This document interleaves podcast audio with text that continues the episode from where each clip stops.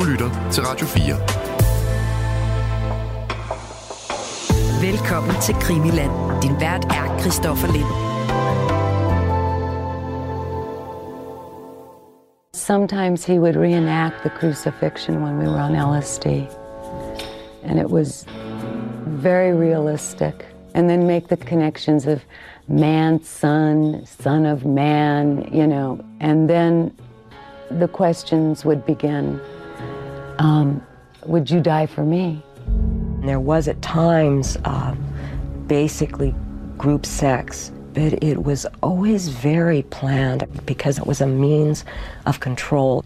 When he'd have different men that he was trying to initiate into the family, try to bring them in, he would offer them whatever women he had. Isn't that what women's for? Women receive men and reflect men. Man hold dominion up over woman. It's been that way since we grunted and we came out of caves. If a man wanted you, you went with him. You couldn't resist. I mean, he was an excellent pimp.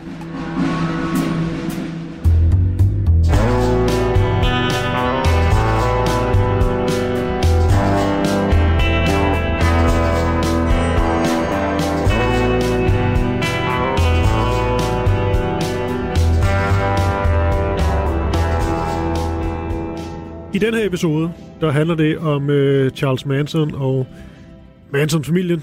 Der kan jo være nogen, Peter Byberg, der lige har tændt for deres radio, lige høre, hvad det her egentlig. Ja. Og det er jo et større opus, vi har kastet os over. Vi startede med 8 afsnit om Manson, Charles Manson og Manson-familien, og alle de helt sindssyge og frygtelige ting, der sker i de år. Nu laver vi lige sådan 3 episoder mere, sådan i perioden, efter at de her mor mod, jeg skal for Tate-morene og La Bianca-morene, det der ægtepar, perioden sådan op til, at Manson rent faktisk bliver anholdt og arresteret, og den her retssag begynder. Fordi der sker rigtig, rigtig meget i den her periode. Jeg skal lige sige, at selve den her retssag, den står så året efter, altså i 1969 nu. Det er 1970 i juni måned, mener jeg. Men altså, det er der, vi er. Vi er cirka omkring september 1969. Ja. Familien, de har været på Myers Ranch, på Barker's Ranch, som ligger, den bedste måde at beskrive det på, måske langt væk fra ingenting. Vi er ude i en ørken. Der sker jo bare rigtig, rigtig mange ting, og der kommer mere og mere paranoia. Mansons kontrol, den er ekstrem, især med kvinderne, der bliver behandlet virkelig ringe. Og det er også bare noget, der hele tiden intensiveres, det her med, at det er mændene, der må ting og sager. Kvinderne må ingenting. De skal dybest set bare adlyde nemlig. Og det er så der, vi er. Så har vi haft det, vi kalder for det glemte mord. Det er fordi, det er et mord, der sådan sjældent sådan bliver nævnt, i hvert fald, når hvis du bare lige googler det, så står der noget med Tate-mordet, eller Bianca-mordet. Ja. Det er også noget, vi skal tilbage til, fordi når han rent faktisk bliver taget for alt det her, og politiet endelig begynder sådan at lægge 2 og 2 sammen, som du har sagt før, så spiller Shorty-mordet også en rolle. Vil du prøve at lave sådan et lyn-recap fra forrige afsnit, og så hvor vi skal videre fra der?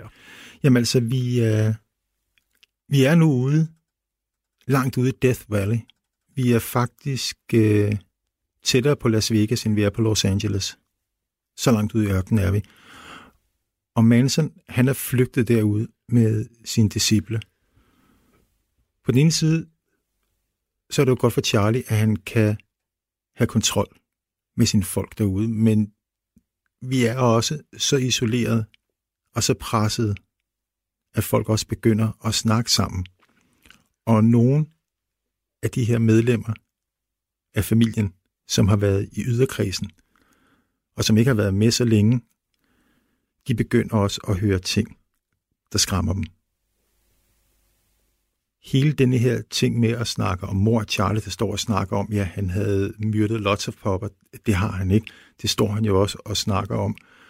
Og hele denne her voldsparathed, som er blevet eskalerende, siden han gjorde det her mor, ikke? Er buldrende nu. Så der er en rigtig, rigtig hård stemning derude. Vi hørte også, hvordan en garvet rocker som Danny DeCarlo, han synes, det er lidt for meget, når en teenager sidder og snakker om, at hun glæder sig til, at hun kan få lov at nakke sin første politibetjent. Ja, og det er en er en af Mansons følgere, som hedder Ruth Ann, og Ruth Ann her, hun er, hun er bare klar til at slå ihjel for Manson. Hun er og 16 år gammel. Jeg er sådan lidt venter på det, ikke? Mm-hmm. Gang gaden. Ja. Og der selv sådan en gavet rocker som Danny DeCarlo, ikke? Han tænker, nu er det for sindssygt. Nu er det for sindssygt, ikke? Ja. Og stikker af og bor couchsurfer i Venice Beach og omegn, og er seriøst bange for, hvad det kan få for konsekvenser.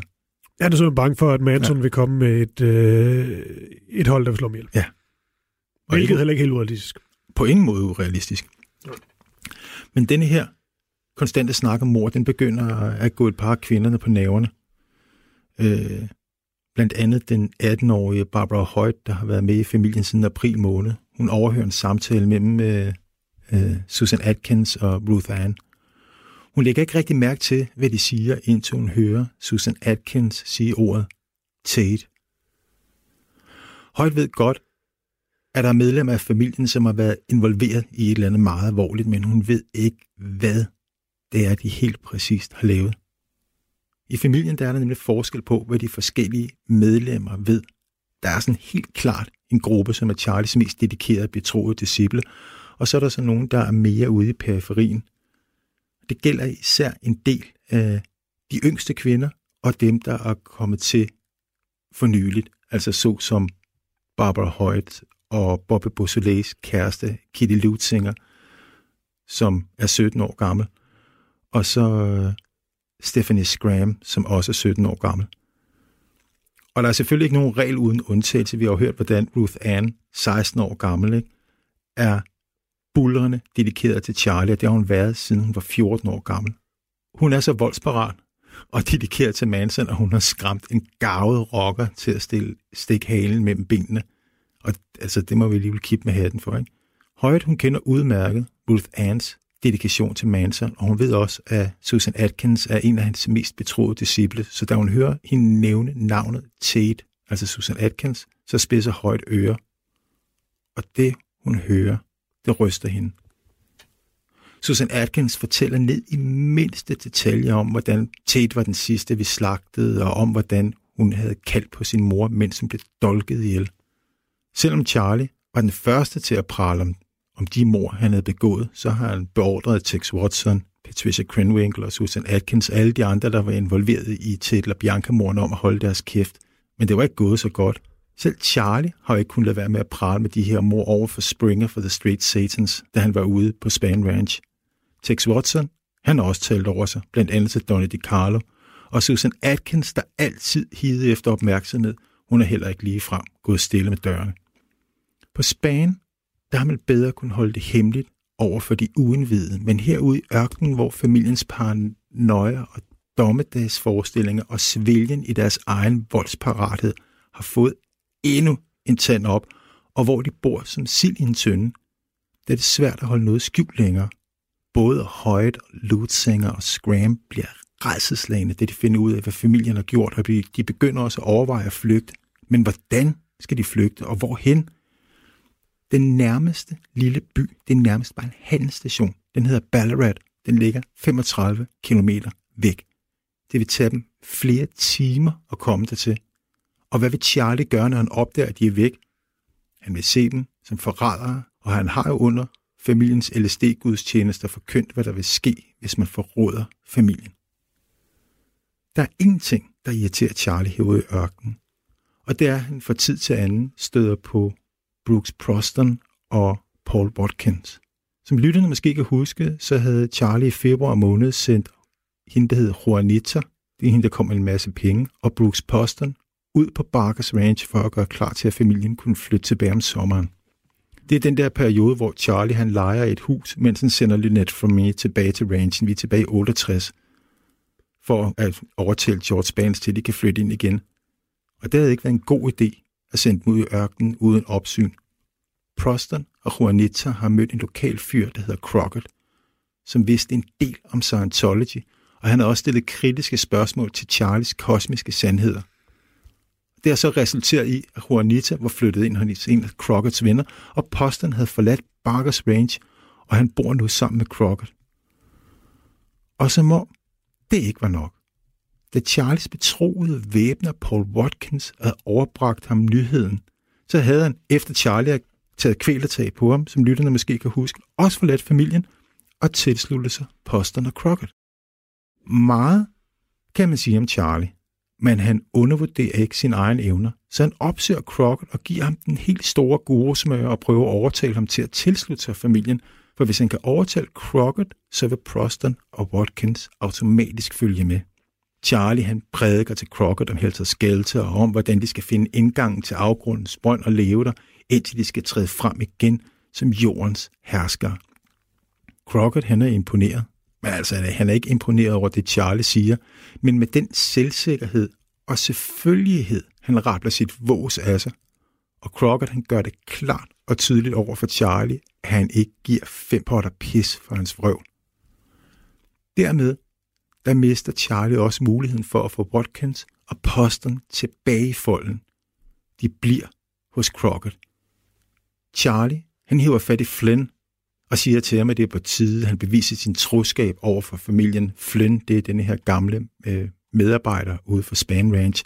Og det kan han passende gøre ved at myrde Crockett. Det Charlie, han får ud af det er, at Flynn forlader Barker's Ranch og slutter sig til Crockett, Poston og Watkins. Okay, så det er simpelthen en guru-konkurrent? Ja! Yeah. Som begynder at få lidt vind i sejlene? Yes, for det her betyder jo... Det er ikke meningen, hvis man er Charles Manson. Det er så meget har jeg lært. Ja, det var du ret i. Ja. Men det betyder ganske rigtigt, som du siger, at Charlie han får en rivaliserende guru i nærområdet. Charlie han havde rivaler, da han vandrede rundt i Haight Ashbury i sommeren 1967, og han hader dem også nu, hvor han i efteråret 1969 bor langt ude i ørkenen.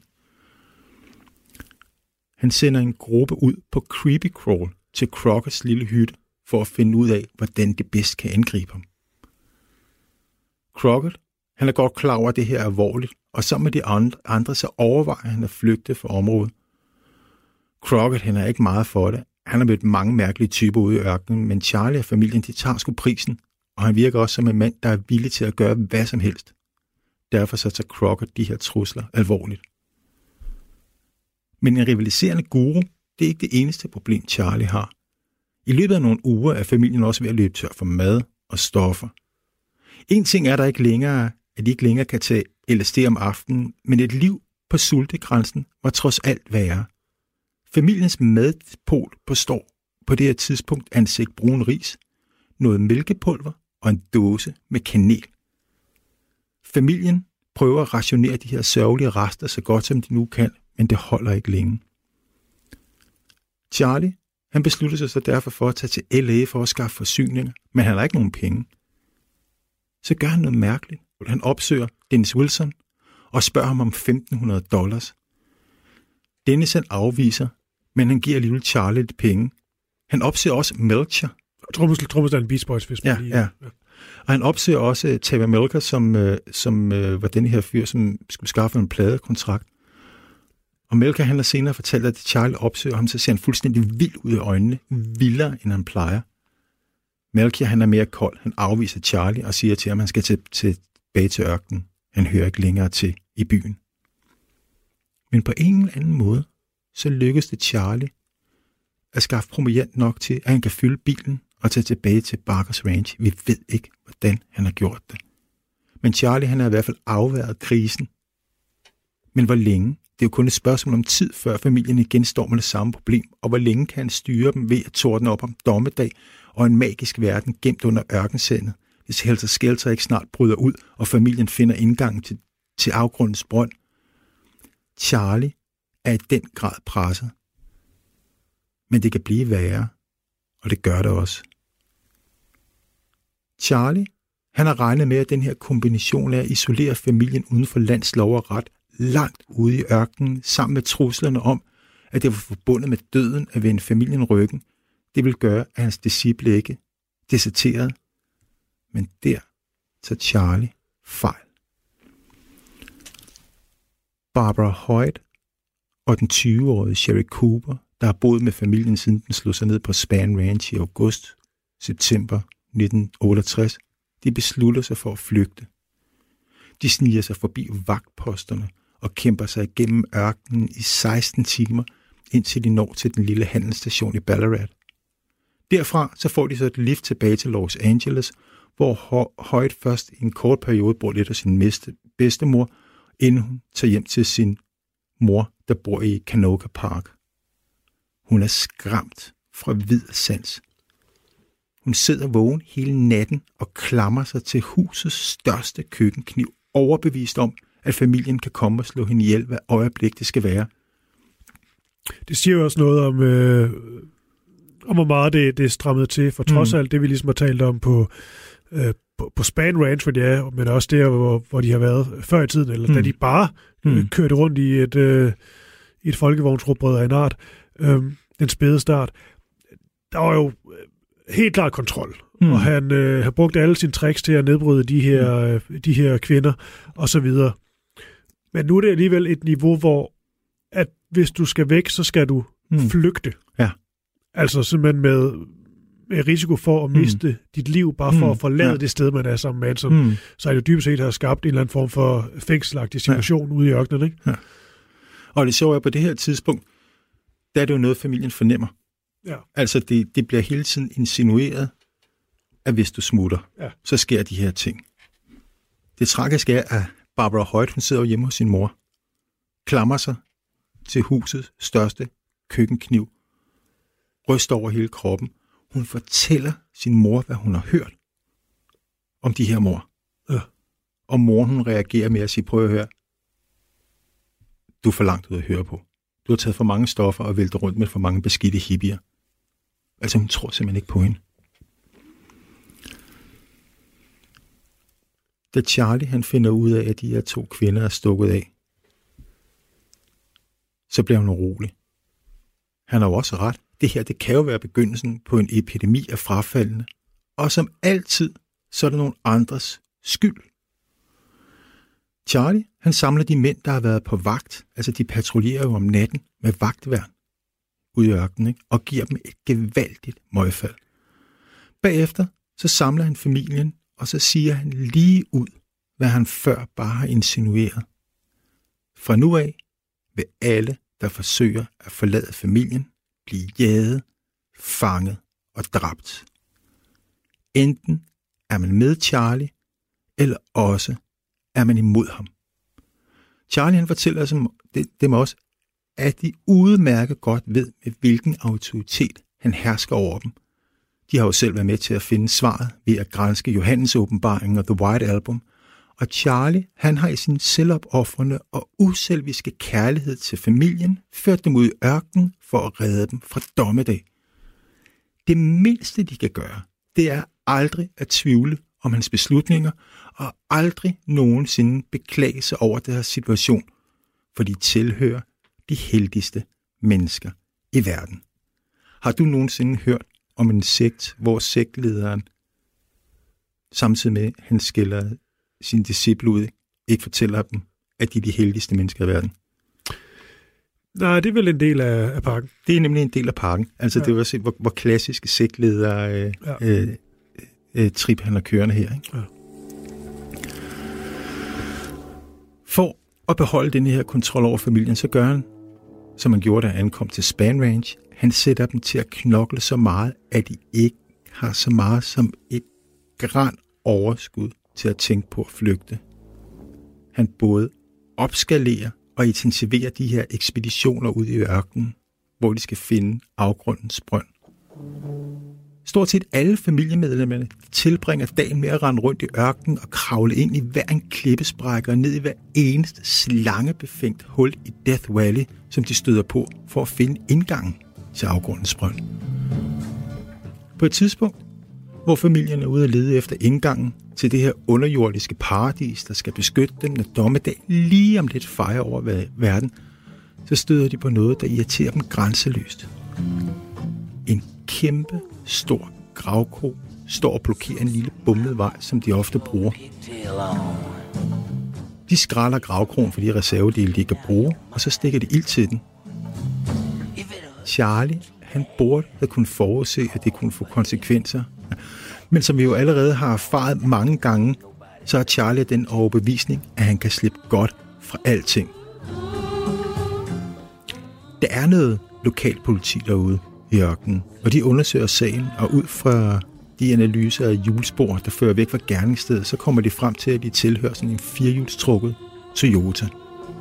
Betjentene de begynder så at spørge sig for i området, om nogen har set sådan en bil køre rundt i området. Og flere af de her sager beboere ude i det her, det er jo et stort område, de dækker de her politibetjente, de kan fortælle, at de har set en flok hippier køre rundt i sådan en rød Toyota, og de bor et eller andet sted ude i ørkenen, men de ved ikke hvor. Betjentene de noterer alle relevante oplysninger ned, og så begynder de at lede efter familien. Et par dage senere, så får en af betjentene øje på en rød Toyota. Det er Tex Watson, der er ude at køre med nogle af kvinderne. Højst sandsynligt, så er de ude at lede efter afgrundens brønd. Betjentene de tænder sirenen og sender efter dem. Det lykkedes Tex at hoppe ud af bilen og gemme sig. Men kvinderne de bliver kort forhørt, og betjentene de noterer bilens nummer på plader. Da betjentene kommer tilbage til politistationen for at tjekke nummerpladerne, så finder de ud af, at de ikke matcher med bilen. Ikke så godt. Betjentene de kontakter folk højere op i systemet, og man begynder at planlægge en større aktion, hvor at de her betjente skal drage ud i ørkenen, finde de her brandstiftende hippie og deres stjålne bil, og ikke mindst finde ud af, hvad det er, de egentlig går og laver midt ude i ørkenen. Stort set samtidig, den 29. september, der kører et par betjente mod Barker's Ranch. Det er nemlig lykkedes dem at finde ud af, hvor de her hippier bor, og nu vil de godt lige tale et alvorsår eller to med dem. Da de kommer frem til Barker's Ranch, der er den stort set tom. Der er kun et par kvinder til stede. Resten af familien, og dermed også den røde Toyota, de er ude at lede efter afgrundens brønd. Politiet de udspørger kvinderne, men de får sådan nogle undvigende svar. De her politibetjente, de er frustrerede. De har en kraftig mistanke om, at det er de her hippier på Barker's Ranch, der ejer bilen, og det er også dem, der har sat ild til gravkogen. Men de har ingen beviser, så derfor så må de vende om og køre igen. På vej væk fra Barker's Ranch, der møder de en skræmmende truck, der sådan kommer kørende ned ad vejen, og de vinker den ind til siden. Inde i trucken, der sidder Paul Crockett og Brooks Poston. Betjentene spørger dem, om de kender noget til en flok hippier, der kører rundt i området i en rød Toyota. Og det er den her mulighed, Crockett han har ventet på. Både han og Poston fortæller betjentene ting, der er ved at få dem til at tabe kæben. De ved udmærket godt, hvem det er, politiet leder efter. Og så begyndte de at fortælle om en bimlende sindssyg kultleder, der hedder Charles Manson, og hans tilhængere af unge hippier og mest kvinder, der konstant er helt væk på stoffer. De fortæller også betjentene om de daglige sexorgier og alle de våben, der er på ranchen. Og så fortæller de dem også, at Charlie har bildt dem alle sammen ind, at han er den genkomne Jesus. Og som om det ikke var nok, så bliver der talt foruroligende meget om mord og død ude på Barker's Ranch. Familien, som de kalder sig selv, havde åbenlyst pralet med, at de havde begået mord. Politiet gjorde bedst i at fange dem, inden det er for sent, og det gik ud over flere uskyldige. Betjentene har svært ved at tro på, hvad de hører, men alligevel så kører de en runde i området omkring Barker's Ranch for at undersøge det nærmere. I en kløft, ikke langt fra ranchen, finder de 7 nøgne kvinder. Betjentene ved ikke helt, hvordan de skal forholde sig til det, men spørger dem, hvad de laver der. Lynette Fromme er en af kvinderne. Hun rejser sig og går hen til betjentene og siger flirtende til dem, at de er en gruppe pigespejder fra San Francisco, der er på lejretur. Og kunne betjentene ikke tænke sig at være deres tropfører? De prøver at afhøre kvinderne. Men som de 2 andre, de har mødt på Barker's, så svarer de undvigende. Og da kvinderne ikke har gjort noget ulovligt, så kører betjentene igen, men de beslutter sig for at undersøge området yderligere. De er lige blevet inviteret til gruppe 6 og lege spejdertropsfører orgie med en flok hippepiger. Another day at the office. Ja. Ja, det er nok ikke det, de er vant til ude i ørkenen, ikke? Mens de kører rundt ude, så finder de 2 biler. Den ene, det er en rød Toyota, og den anden, det er sådan en Junebuggy. Begge bilerne har svejset pistolskeder på ydersiden af karosseriet, og de har også begge biler en riffel liggende på forsædet. Det er sådan en Mad Max æstetik, hvis Radio 4's lyttere af Krimeland, de kender Mad Max. Det er også helt sikkert, at hippierne har ønsket at skjule bilerne, kan betjentene se, fordi at de er dækket over med præsendinger. Betjentene de noterer bilernes registreringsnummer og tager hjem til stationen for at undersøge sagen yderligere. De tager så et par vitale dele, motordele fra Toyotaen, så den ikke kan køre, inden de forlader stedet, fordi de vil jo ikke have, at de skal stikke af.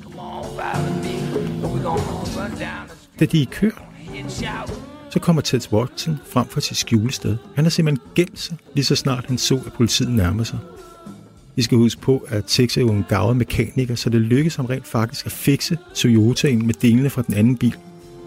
Herefter så kører han Toyotaen op i bjergene og skjuler den. Da betjentene tjekker bilens registreringsnummer, så finder de ud af, at de er stjålne. Om ikke andet, så har det at gøre med en bande af biltyve, men Crockett Poston har fortalt dem skræmmende historier, som der måske var en grund til at tage alvorligt. Sammen med distriktspolitiet, så begynder de at planlægge en storstilet aktion på Barker's Ranch.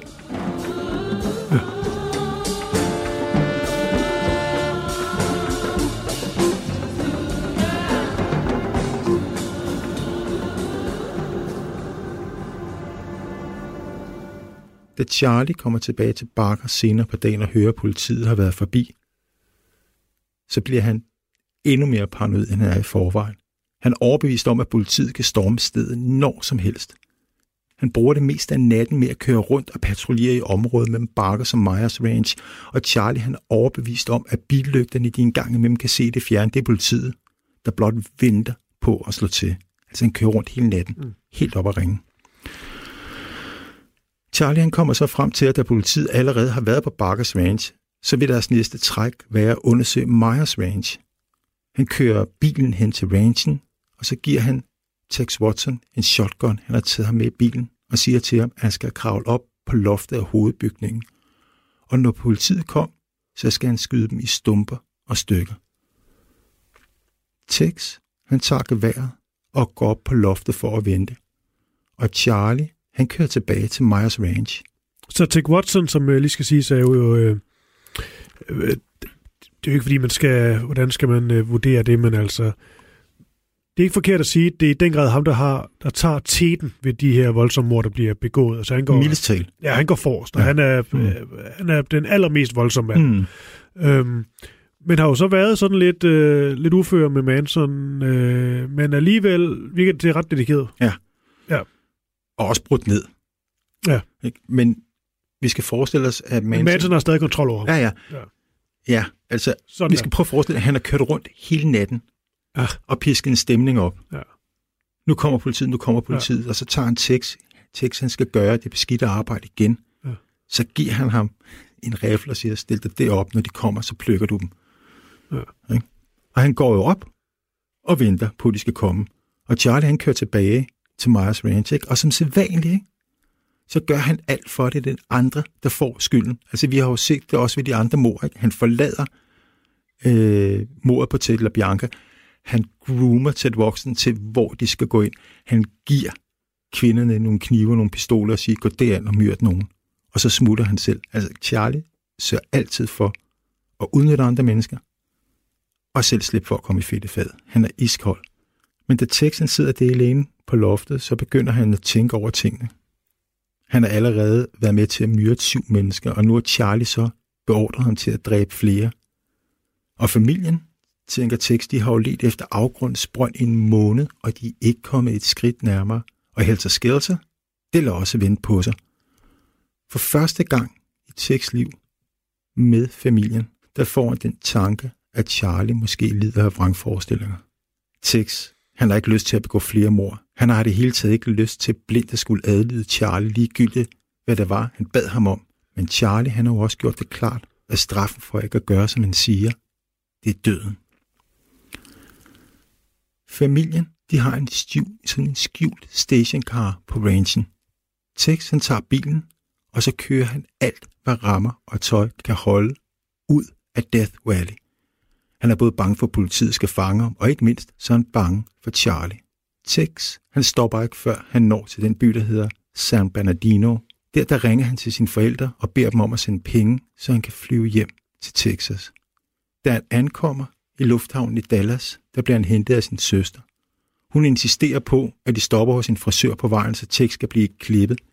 Hjemme i Copeville, hvor Tex Watson kommer, der havde samtlige af byens 150 indbyggere 0 tolerance over for langhårede mænd.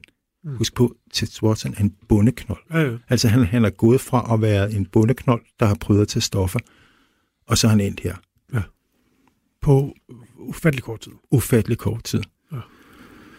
Tex, han bliver ikke hos sine forældre længe. Han lukker sig ind på sit gamle værelse, altså sit barndomsværelse, og hver gang de banker på for at spørge, om han er okay, så råber han til dem, at de skal gå væk. Efter et stykke tid, så låner han nogle penge af dem og flyver til Mexico, hvor han driver lidt rundt på må og få. Men der går ikke længe, før han igen befinder sig i Kalifornien. Han kan simpelthen ikke få Charlie ud af hovedet. Måske har Charlie alligevel ret, tænker han. Måske er Helter Skelter lige på trapperne. Altså det siger også lidt om, altså, hvor ristet han har været i den her periode, ikke? Jo, men der må også, undskyld, jeg afbrød her. Ja. Der kan jo også, hvis man tager hans perspektiv, på trods af, hvor ristet han er i hovedet, og hvor mange stoffer han har taget, og alt det der. Hvad han har gjort. Jamen, det er netop det, jeg skulle til at sige. Den ligger måske sikkert også et sted. Altså, når du har været med til at slå så mange ihjel, og det er måske nu på bagkanten, der begynder at gå lidt op for dig, hvad du egentlig har været en del af, så er det også svært at vende ryggen til den, der fik dig til at gøre det, fordi så er der jo intet formål med det, tænker jeg. Jamen, det er en god pointe. Altså, de der mor skal jo have en mening, og meningen har været at starte Helter Skelter. Ja. Så hvis du tager meningen ud af det, så har moren ikke længere nogen formål. Så kan du ikke længere forsvare dem over for dig selv. Der har du sådan set en pointe i. Men altså, jeg kan jo ikke tænke på, hvor vildt det har været for ham. Altså, han bare sidder der hjemme i Texas og råber sine forældre inde på sit barndomsværelse, ikke? Skudt helt af på belladonna og fået smadret sit sind med massive mennesker, mængder af LSD og nogle jo fuldstændig vanvittige, brutale mor, der må køre henover lidt hende på ham, tænker jeg.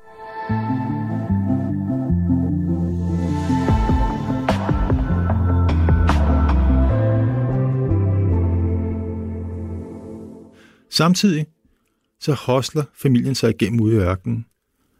Charlie, han har mildest talt ikke taget det pænt, han har fundet ud af, at Tex er stukket af. Og de lever simpelthen sparsomt på de der madrationer. Alle, de er sådan mere eller mindre solskolder, fordi dagen stadigvæk går med, at de render rundt i ørkenen og leder efter afgrundens brønd. Charlie, han havde allerede advaret familien. Straffen for at binde ham ryggen var døden, og alligevel så havde Tex stukket halen mellem benene. Charlie, han minder nu konstant familien om, at han vil dræbe alle, der forlader ham. Altså, det er en konstant trussel, der hele tiden, altså så nu, altså hele det her dødstrip, det kører bullerne konstant og hele tiden.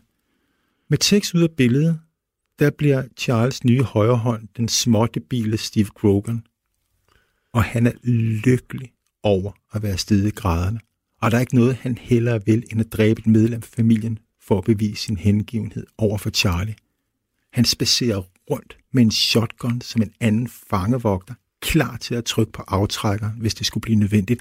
Altså det er der vi er nu. Second in command går rundt bevæbnet for at sikre sig, at folk ikke stikker af. Men selvom Charlie han gør alt for at bevare kontrollen ved hele tiden at stramme skruerne, så er det som om det ikke virker længere. Familien, den begynder på det her tidspunkt langsomt at falde fra hinanden, og der dannes små klikker. De mest fanatiske medlemmer, altså som Lynette Fromme og Sandra Good, de vil øjeblikkeligt have afrapporteret til Charlie, hvis der var nogen, der havde beklaget sig den mindste smule. Men de yngste og nyeste medlemmer af familien, de holder sig nu på afstand af veteranerne. På det her tidspunkt, der er det nærmest kun Lynette Fromme, Sandra Good og Bruce Davis, der kan tale med Charlie. Resten, de modtager kun ordre. Der begynder også at være sådan en groende mistillid kvinderne imellem. Især overfor Susan Atkins, der ligesom vanen tro altid vil have opmærksomhed og gerne overdriver for at få den. Hun er begyndt at prale med, at hun engang har stukket en mand flere gange i benene med en kniv, fordi han hev hende i håret. Og det er kun dem, der var til stede på Cielo Drive, der ved, hvad det her det drejer sig om. Nemlig, at hun har ligget og slås på gulvet med Frykowski, som har revet hende i håret, og så har hun stukket ham gentagende gange i benene. Især Kitty Lutesinger er skræmt over, hvad Susan Atkins siger. Hun er kæreste med Bobby Beausoleil, og hun er gravid med hans barn. Og da Bobby blev fængslet, der havde Charlie, understøttet selvfølgelig af sin mest tro disciple, bildt hende ind, at han var blevet arresteret for et røveri.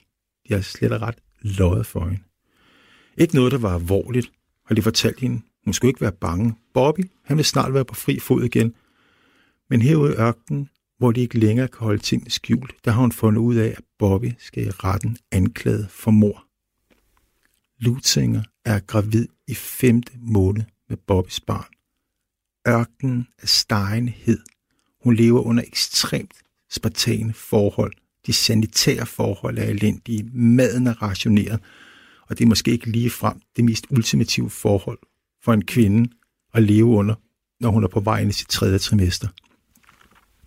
Charlie, han har endnu ikke slået Lutesinger, men Stephanie Schram bliver oftere og oftere tæsket af Charlie. Det her, det er jo et mønster, vi kan se gå igennem hele den her historie. Når Charlie er frustreret over et eller andet, afreagerer han ved at slå eller på anden vis øve vold mod kvinder. Lutesinger og Schram, de beslutter sig for, at de vil flygte fra Charlie. Og om natten den 9. oktober øjner de chancen. Charlie, han er igen taget til Los Angeles for at skaffe mad og stoffer. Når Charlie er væk, så slapper vagterne mere af. Og derfor lykkes det dem at snige sig væk fra ranchen, men de farer vild, og de kan ikke finde ud af, hvilken vej de skal gå for at komme til Ballarat, altså den her lille handelsstation 35 km væk. Kvinderne, de går i panik, og det er med god grund, fordi hvis Steve Grogan, han havde opdaget, at de er stukket af og havde fanget dem, så er det jo hans store chance for at bevise over for Charlie, han er en loyal disciple. Han vil slet og ret skyde dem på stedet. Kvinderne, de kommer hele tiden til at gå i ring, i stedet for at komme væk fra Barkers. Og i desperation, så prøver de at gemme sig ude i ørkenen, men de ved, at deres chancer er små, for lige så når solen står op, så vil Grogan opdage, at de er væk, og så vil han jagte dem sammen med de andre. Men heldet, det viser sig at være med dem. Den 10. oktober kl. 4 om morgenen stormer politiet Barkers og Myers Ranch. Det første, de støder på, det er Steve Grogan og en helt nytilkommet medlem af familien. Vi ved engang, hvem det er. De er nattevagt, men de ligger og sover på jorden med et gevær mellem sig. Begge, de bliver anholdt på stedet. Derefter sniger politiet sig længere ind mod ranchen. De får overlistet endnu en vagt, og så når de frem til hovedhuset, hvor de anholder Leslie Van Houten, Patricia Krenwinkel, Catherine Scher, Lynette Fromme og et medlem af familien, der bliver kaldt Little Patty. Hun hedder Madeleine Cottage. Hende ved vi faktisk utrolig lidt om, men hun har i hvert fald ikke været en del af indercirklen.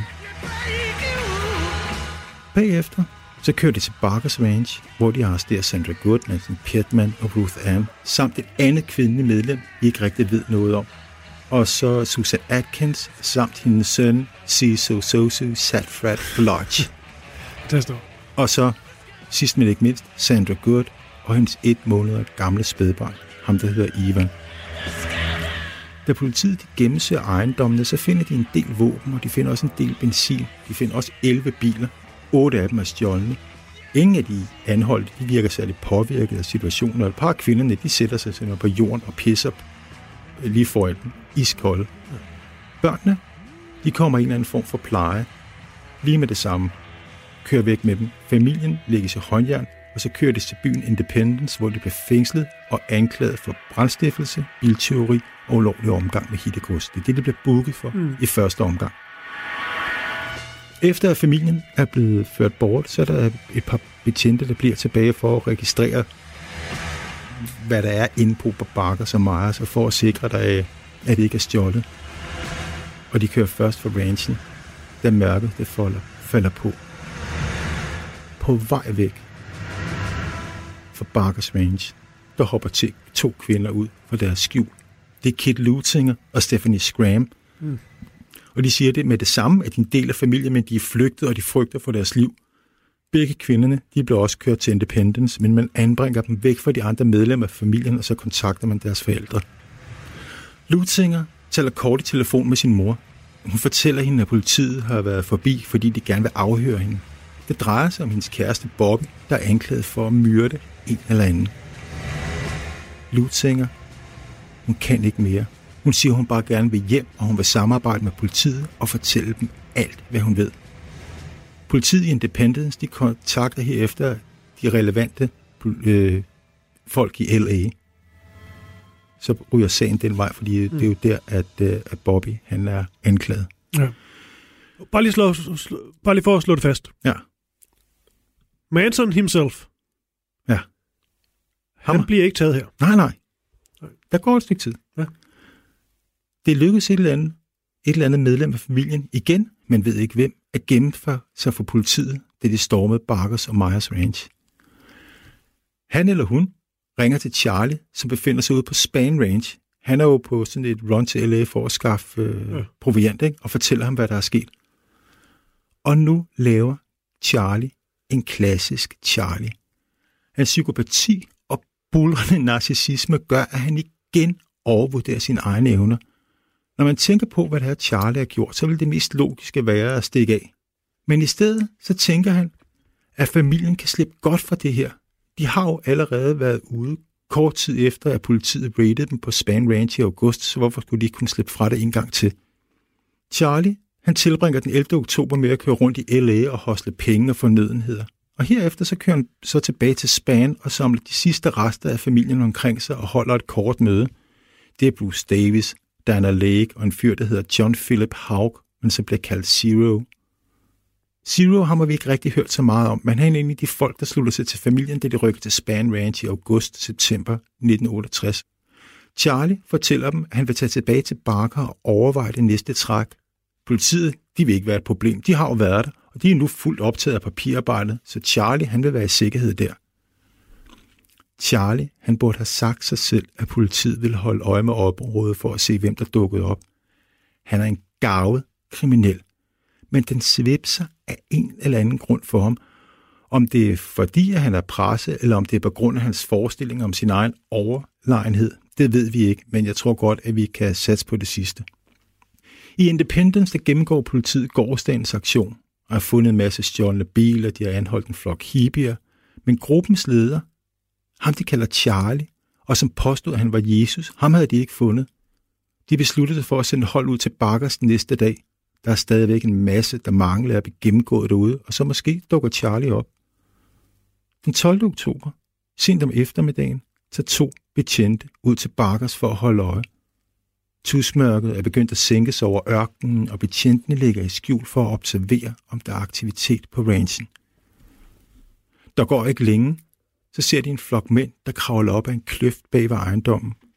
De kigger sig omkring, som om at de vil være sikre på, at der ikke er nogen, der holder øje, og går derefter ind i hovedhuset. Betjentene kalder øjeblikkeligt på forstærkning over radioen, men beslutter sig for selv at anholde alle de tilstedeværende. Mm. Betjentene trækker deres pistoler. Der er to døre i hovedhuset. De stiller sig ved hver sin, og så aftaler de et signal og stormer ind med hævet våben. Politiet finder 7 mennesker, der alle sidder omkring et bord i køkkenet.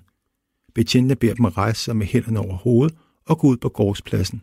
Det er Diana Lake, Bruce Davis, Zero og de andre medlemmer af familien adlyder. Men der er intet spor af Charlie. Det er nu blevet mørkt i ørkenen. De 7 medlemmer af familien er lagt i håndjern og sidder nu på ladet af en skramlet trok og venter på at blive kørt til fængslet i Independence. Et par betjentene beslutter sig for at tage en sidste tur rundt i hovedbygningen for at se, om der er et eller andet, de har overset. Der er ikke noget elektricitet på ranchen, men der står et stearinlys og brænder i et glas. Betjenten tager lyset, og så begynder han at kigge sig omkring. Der er et lille badeværelse, lille bitte. Det har betjentene ikke rigtig kigget nærmere på. Det er ikke meget større end en skotøjsæske, og ud over et lille skab under vasken er rummet stort set tomt. Men da han løfter lyset rundt i rummet, så ser han noget. Et par lange, sorte hår, der stritter ud af sprækken mellem lågerne i skabet. Betjenten synes, det er underligt. Skabet er så lille, at et barn knap nok vil kunne gemme sig i det. Pludselig så ser han lågen åbne sig, og en lille bitte skikkelse begynder at folde sig ud af skabet. Betjenten retter pistolen mod skikkelsen og siger, at hvis han laver så meget som en forkert bevægelse, så vil han skyde hovedet af ham. Charlie, han kravler ud af skabet og stiller sig stille og roligt, og som vi har snakket om før, og siger med et venligt toneleje: "Hej." Betjenten, han er overrasket over, at Charlie tager det så roligt, og han så spørger ham jo også: "Hvad hedder du?" Og Charlie, han siger: "Jeg hedder Charlie." Han kommer ud, de smider ham på trucken sammen med de 7 andre medlemmer, og så bliver de kørt til fængslet i Independence. Og det her, det er den sidste dag, at Charlie, han oplever i friheden. Og Peter Byberg, om ikke så længe, så tager vi... så slut den her udsendelse. Mm. Og så tager vi en lille pause. Ja. Og så vender vi tilbage med retssagen. Ja. Og tager nok også nogle hop tilbage i tiden. Har vi det med at gøre. Men i hvert fald udfolde den her retssag, fordi den er så spektakulær. Mm. Men det der jo er, det har vi også nævnt før, det er jo, at Manson jo, som du også siger her, det er jo ikke mordene på Tate eller Bianca, han bliver anholdt for her. Nej, han bliver anholdt for brandstiftelse. Mm. Men alligevel, så er det hans sidste dag som en fri mand. Og det er jo fordi, at der er nogen, der begynder at tale over sig. Du har allerede nævnt flere gange. Sådan en som Susan Atkins. Ja. Hun er dårlig til at holde mund. Ja. Og hun synes, det er lidt spændende. Mildest ja, hun synes også, det er lidt spændende at tale om. Og så er det lidt forskelligt om folk, hvor meget de tror på hende og så videre, men hun taler meget. Mm. Men der er også andre, der taler. Mm. Hvad er det ligesom, der gør, at Manson faktisk ender med, og at der er så meget vægt bag det her, at myndighederne og politiet bliver nødt til at sige, altså, ham her, det er ikke bare brandstiftelse og stjålne biler. Det er meget mere end det. Altså, det er jo flere forskellige sager, hvor at tingene begynder at raple. Susan Atkins, som jo også er involveret i mordet på Hinman, hun ryger sådan ind for det i første omgang, fordi at Bobbys sag er jo elendig. Altså, man har ikke nogen sådan smoke and gun på den, men det er måske lidt svært, at politiet har fundet din fingeraftryk og din blodige håndaftryk på en væg i en lejlighed, hvor der ligger en mand myrdet, hvorefter at du bliver taget kørende i hans bil, og man finder morvåbnet i bagagerummet. Ja, hvilket også er det mest absurd dumme, jeg længere hørt, men det må han ligge og rode med. Ja, den må Bobby ligge og rode med. På et tidspunkt, så er der nogle af de her folk, der taler over sig. Vi skal nok folde det ordentligt ud senere. Kitty Lutesinger begynder at snakke med politiet, og Susan Atkins tror så, at det er Bobby Beausoleil, der har stukket hende til politiet. Derfor så begynder hun at snakke om Bobby Beausoleil.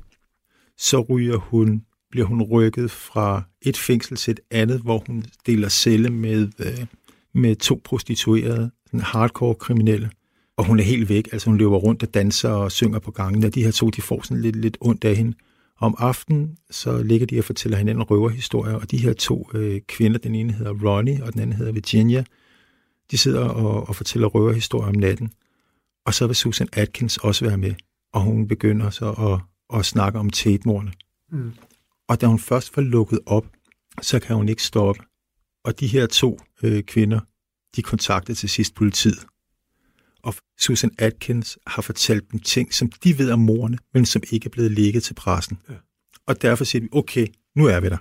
Hun fortæller jo også, Virginia her, at hun har sådan at Manson-familien, de ved ikke, om nogensinde er blevet verificeret, men havde sådan en dødsliste over celebrities. Ja. Alfred Elizabeth Taylor til Tom Jones og... Ja, Frank Sinatra. Ja.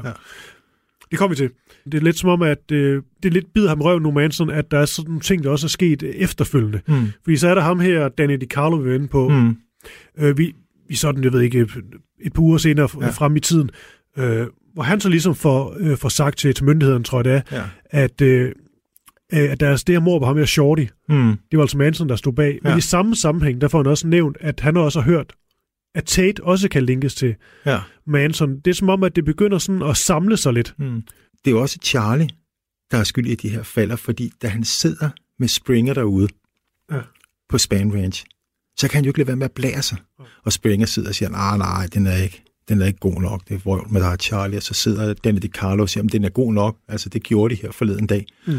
Altså så, det er jo Charlie selv, der også leverer meget af det her, fordi han heller ikke kan styre sig. Og jeg har nu må lige korrigere, hvis tidslinjen er forkert, men så den 12. november 69, der er det netop Al Springer her, som du lige nævnte. Han fortæller os nogle LAPD-detektiver, hvad man nu kalder dem, at Manson netop havde, og så tager jeg bare et citat her, bragged about knocking off 5 pigs the other night. Men det er egentlig også slået mig lidt, at selv der går der faktisk lidt tid, før de sådan, ligesom får det samlet. De har selvfølgelig spærret inden, så de sådan kan holde på dem og sådan noget, men der skal alligevel meget til. Ja, også fordi de har jo et andet stort problem, det er, at når de skal finde ud af, hvem der har sagt hvad, allerede da de bor i Topanga der i slutningen af 67, starten af 1968, der begynder de jo med at skifte navne hele tiden. Når jeg sidder og arbejder med de her ting og prøver, så skal jeg jo også hele tiden om, hvem er det nu, det her er i virkeligheden, fordi de skifter navn hele tiden. Okay, men Peter, vi stopper den her. Ja. Jeg vil bare sige, at så det med, at selve retssagen, der går vel så lidt over et halvt års tid, at den så rent faktisk påbegyndes. Hvis jeg kender den her sag ret, så sker der sikkert alt muligt i den periode også. Det kan jeg love dig for. Ja. Og det tager vi næste gang, fordi der tager vi retssagen, men vi skal også lige have tiden op til retssagen, fordi at, jeg har bare lært med den her sag, selvfølgelig sker der noget, både inden for fængslets mure, men også udenfor, og det skal nok være meget kaotisk. Ja. Har du bare lige en lille ting, du kan give? Altså, hvis vi tror, at Charlie han har opgivet øvret på det her tidspunkt, så tager vi fejl.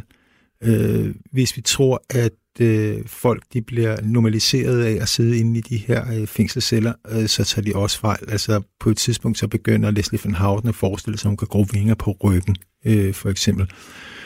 Der kommer også muligvis endnu et mord, som vi lige skal snakke om. Ja. Jeg tror, vi nævnte det tidligere. Ham, der hedder Zero, som har en lidt mystisk måde at spille russisk roulette på. Den skal vi også forbi.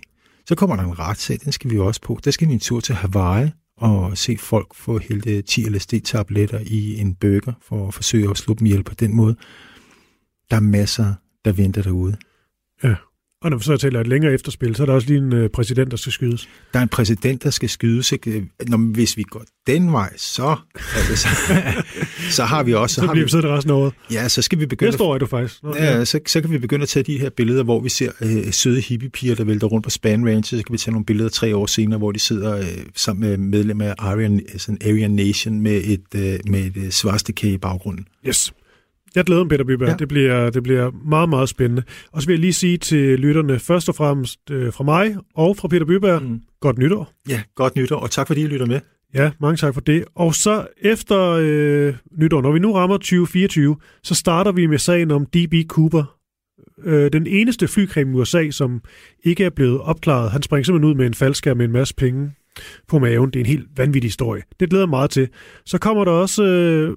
en serie om nogle norske morsager, som også alle sammen har det til fælles, at de har haft et rigtig rodet retsligt efterspil og justitsmord og alt muligt. Det er meget, meget spændende. Men vi skal altså også tilbage til Manson. Nu skal vi bare lige grave os ned nogle bøger, nogle dokumentarer, og du skal grave dig helt ned i det der, du nu engang gør. Jeg ved aldrig helt, hvad du er inde på, men... Nej, det ved jeg så. Det ved jeg knap nok selv. Altså... Jeg har fundet mig selv i, hvor jeg tænker sådan, shit Peter, du er godt nok langt ude. Altså, jeg har fundet mig selv i at sidde og tage screenshots af auktionshuse, som sælger breve, som Manson-familiemedlemmer har sendt til hinanden og til Charles Manson. Altså, hvor du kan se hver anden side af dem, og så sidder og siger, hvad er det, de siger her? Der er jo så meget materiale, der ikke er tilgængeligt. Ja. Jeg godt nytte dig også. Peter. Jamen, lige over, Kristoffer. Vi ses næste år. Og her til sidst lige en hurtig servicemeddelelse, fordi det er sådan, at Krimeland fortsætter i 2024, og det er selvfølgelig dejligt. Men der er også en lille ændring i og med, at Krimeland vil ikke længere sendes live kl. 17.05 om lørdagen. Derimod så bliver Krimeland sendt om søndagen nu, og det gør det kl. 8.05, hvis man altså gerne vil høre det live. Og så en måske endnu vigtig ændring, det er, at podcasten, den kommer ikke ud om lørdagen længere. Den kommer ud allerede fredag. Det vil sige, om fredagen, altså fredag morgen, der kan du høre det nyeste afsnit af Krimeland. Godt nytår derude.